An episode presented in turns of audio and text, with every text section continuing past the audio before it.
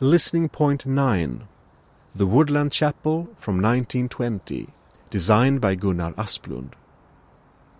Here, Eva and I start our conversation outside the entrance in the wall, and then we continue on to the entrance of the chapel. After that, we enter the chapel and continue inside. And in the same way as at the Chapel of Resurrection, unfortunately you cannot come with us inside. But please stay outside the chapel and finish listening. And if you visit the homepage of the Woodland Cemetery, you can watch pictures and films from the Woodland Chapel.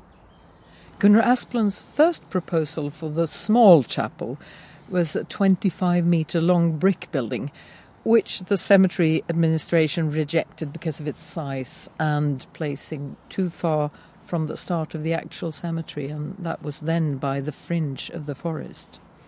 So, the Woodland Chapel, this one, is his second proposal, much smaller and placed in the forest. And the administration also encouraged Asplund to use the excellent building material on site, the pine trees once planted to provide good building material.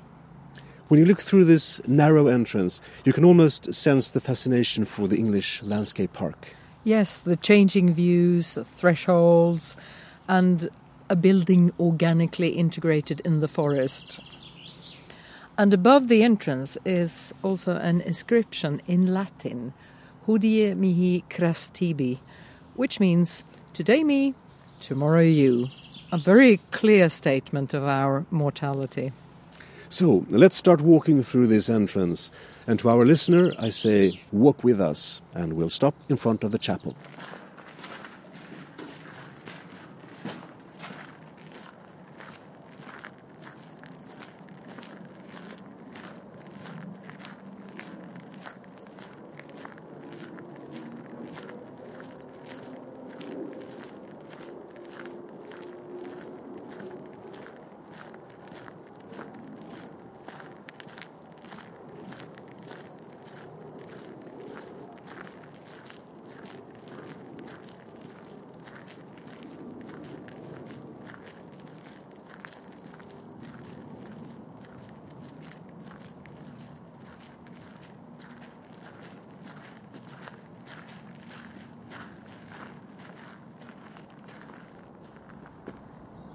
We are now standing in front of the chapel, and there is a special ambience here.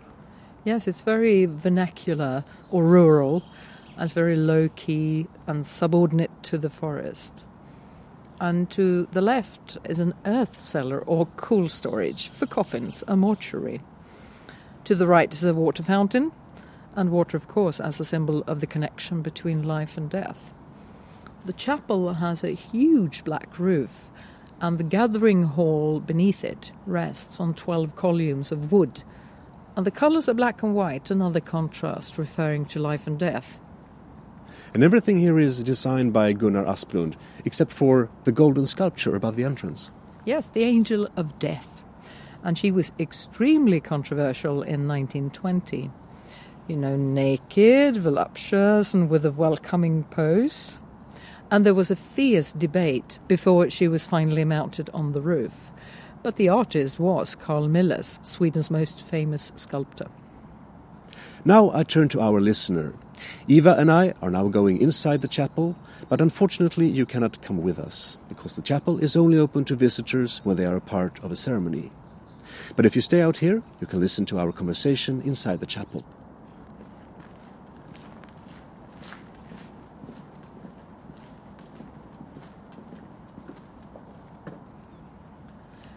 And when you open the outer door, you put the key in the eye of the small skull, and that's the key plate.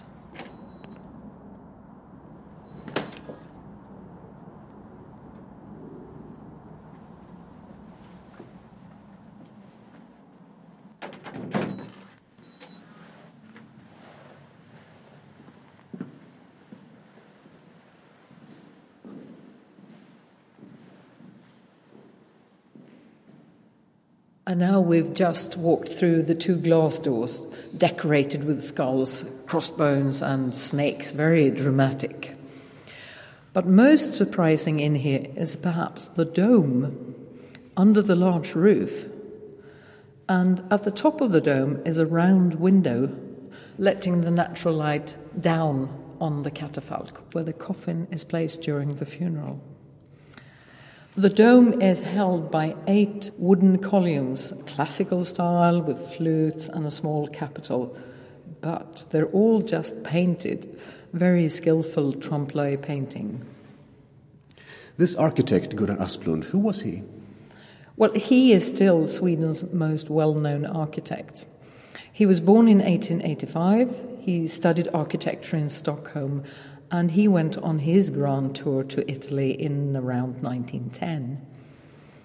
And he was very fascinated by the vault of heaven and therefore tried many variations of domes in different buildings, including proposals for the city library here in Stockholm. And what else do we see in here? Um, you see the chairs, you sit on the chairs around the catafalque, making this a very intimate space. And you also find very few Christian symbols, as the cemetery has always been non confessional, which means created for all religions. So all the symbols you can see are created to be possible to interpret in different ways. And the movement through the chapel follows the same sequence as in all chapels. You come from life outside, you're with death inside, and then you go back to life after the ceremony. And in this chapel, you exit through the same door, but you turn left outside and walk through the side opening in the wall and enter into an open clearing.